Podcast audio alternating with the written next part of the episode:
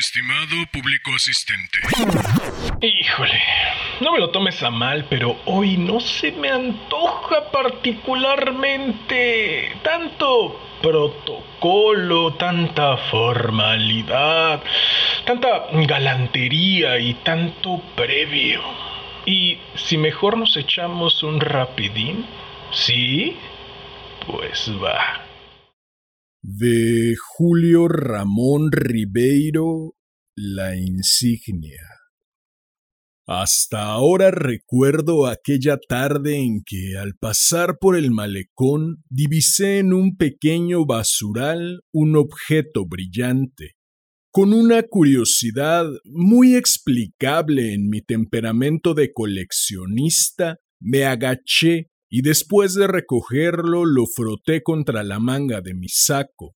Así pude observar que se trataba de una menuda insignia de plata, atravesada por unos signos que en ese momento me parecieron incomprensibles.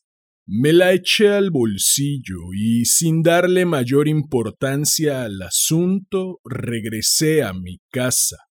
No puedo precisar cuánto tiempo estuvo guardada en aquel traje que usaba poco.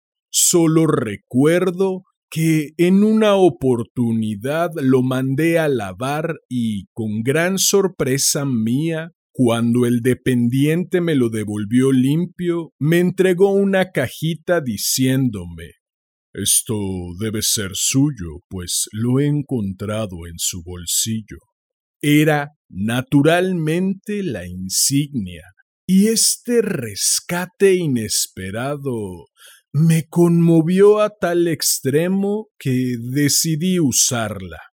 Aquí empieza realmente el encadenamiento de sucesos extraños que me acontecieron. Lo primero fue un incidente que tuve en una librería de viejo, me hallaba repasando añejas encuadernaciones cuando el patrón, que desde hacía rato me observaba desde el ángulo más oscuro de su librería, se me acercó y, con un tono de complicidad, entre guiños y muecas convencionales, me dijo Aquí tenemos libros de Pfeiffer. Yo lo quedé mirando intrigado porque no había preguntado por dicho autor, el cual, por lo demás, aunque mis conocimientos de literatura no son muy amplios, me era enteramente desconocido, y acto seguido añadió Pfeiffer estuvo en Pilsen. Como yo no saliera de mi estupor, el librero terminó con un tono de revelación, de confidencia definitiva. Debe usted saber que lo mataron. Sí, lo mataron de un bastonazo en la estación de Praga. Y dicho esto, se retiró hacia el ángulo de donde había surgido y permaneció en el más profundo silencio, yo seguí revisando algunos volúmenes maquinalmente, pero mi pensamiento se hallaba preocupado en las palabras enigmáticas del librero. Después de comprar un libro de mecánica salí desconcertado del negocio. Durante algún tiempo estuve razonando sobre el significado de dicho incidente, pero como no pude solucionarlo, acabé por olvidarme de él, mas pronto un nuevo acontecimiento me alarmó sobremanera. Caminaba por una plaza de los suburbios cuando un hombre menudo, de faz hepática y angulosa, me abordó intempestivamente y antes de que yo pudiera reaccionar, me dejó una tarjeta entre las manos, desapareciendo sin pronunciar palabra. La tarjeta, En cartulina blanca solo tenía una dirección y una cita que rezaba segunda sesión, martes 4. Como es de suponer, el martes 4 me dirigí a la numeración indicada. Ya por los alrededores me encontré con varios sujetos extraños que me rodeaban y que por una coincidencia que me sorprendió tenían una insignia igual a la mía. Me introduje en el círculo y noté que todos me estrechaban la mano con gran familiaridad. Enseguida ingresamos a la casa señalada y en una habitación grande tomamos asiento. Un señor de aspecto grave emergió tras un cortinaje y desde un estrado, después de saludarnos, empezó a hablar interminablemente. No sé precisamente sobre qué versó la conferencia, ni si aquello era efectivamente una conferencia. Los recuerdos de mi niñez anduvieron hilvanados con las más agudas especulaciones filosóficas y a unas digresiones sobre el cultivo de la remolacha fue aplicado el mismo método expositivo que a la organización del Estado. Recuerdo que finalizó pintando unas rayas rojas en una pizarra con una tiza que extrajo de su bolsillo. Cuando hubo terminado, todos se levantaron y comenzaron a retirarse, comentando entusiasmados el buen éxito de la charla. Yo, por condescendencia, sumé mis elogios a los suyos, mas en el momento en que me disponía a cruzar el umbral, el disertante pasó la voz con una interjección y al volverme me hizo una seña para que me acercara. Es usted nuevo, ¿verdad? Me interrogó un poco desconfiado. Sí, Respondí después de vacilar un rato, pues me sorprendió que hubiera podido identificarme entre tanta concurrencia. Tengo poco tiempo. ¿Y quién lo introdujo? Me acordé de la librería, con gran suerte de mi parte. Estaba en la librería de la calle Amargura cuando el... ¿Quién? ¿Martín? Sí, Martín. Ah, es un colaborador nuestro. Yo soy un viejo cliente suyo. ¿Y de qué hablaron? Bueno, de Pfeiffer, que le dijo que había estado en Pilsen. En verdad, yo no lo sabía. ¿No lo sabía? No, repliqué con la mayor tranquilidad. ¿Y no sabía tampoco que lo mataron de un bastonazo en la estación de Praga? Eso también me lo dijo. Ah, fue una cosa espantosa para nosotros. En efecto, confirmé, fue una pérdida irreparable. Mantuvimos una charla ambigua y ocasional, llena de confidencias imprevistas y de alusiones superficiales, como la que sostienen dos personas extrañas que viajan accidentalmente en el mismo asiento de un omnibus.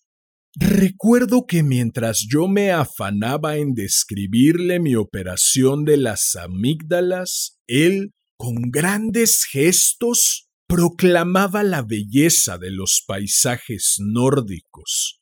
Por fin, antes de retirarme, me dio un encargo que no dejó de llamarme la atención. Tráigame la próxima semana, dijo, una lista de todos los teléfonos que empiecen con treinta y ocho. Prometí cumplir lo ordenado y antes del plazo concedido concurrí con la lista. Admirable. Exclamó. Trabaja usted con rapidez ejemplar. Desde aquel día cumplí una serie de encargos semejantes de lo más extraño. Así, por ejemplo, tuve que conseguir una docena de papagayos a los que ni más volví a ver. Más tarde fui enviado a una ciudad de provincia a levantar un croquis del edificio municipal.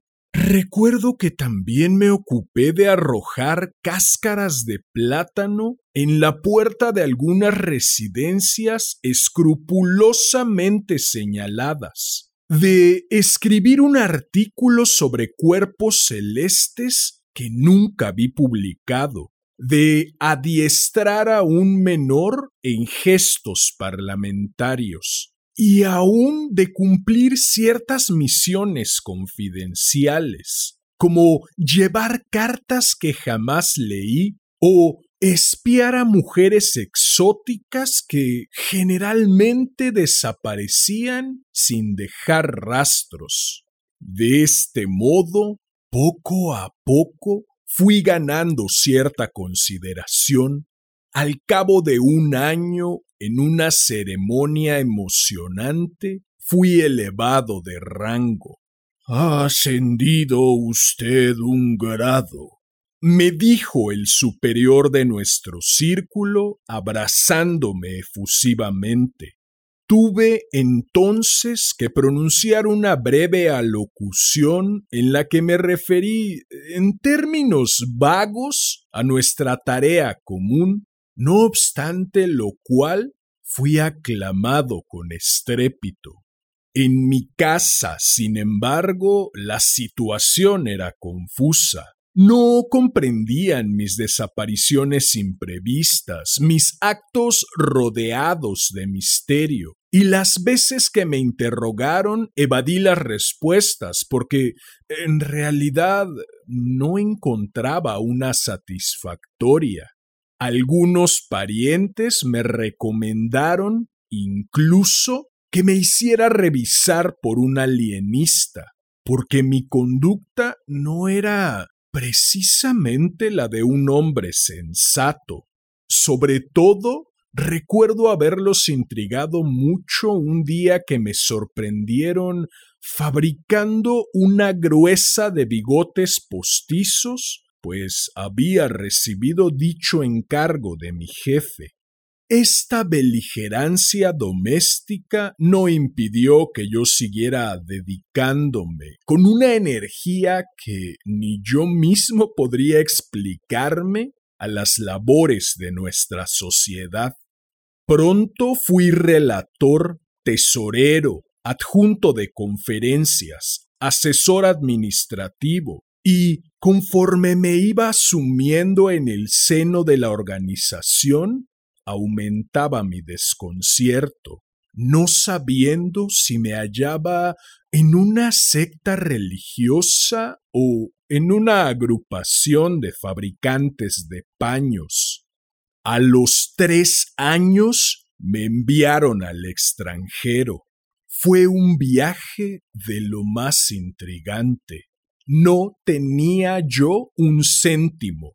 Sin embargo, los barcos me brindaban sus camarotes. En los puertos había siempre alguien que me recibía y me prodigaba atenciones. Y en los hoteles me obsequiaban sus comodidades sin exigirme nada. Así me vinculé con otros cofrades, aprendí lenguas foráneas, pronuncié conferencias, inauguré filiales a nuestra agrupación y vi cómo extendía la insignia de plata por todos los confines del continente. Cuando regresé, después de un año de intensa experiencia humana, estaba tan desconcertado como cuando ingresé a la librería de Martín han pasado diez años, por mis propios méritos, he sido designado presidente. Uso una toga orlada de púrpura con la que aparezco en los grandes ceremoniales. Los afiliados me tratan de vuecencia.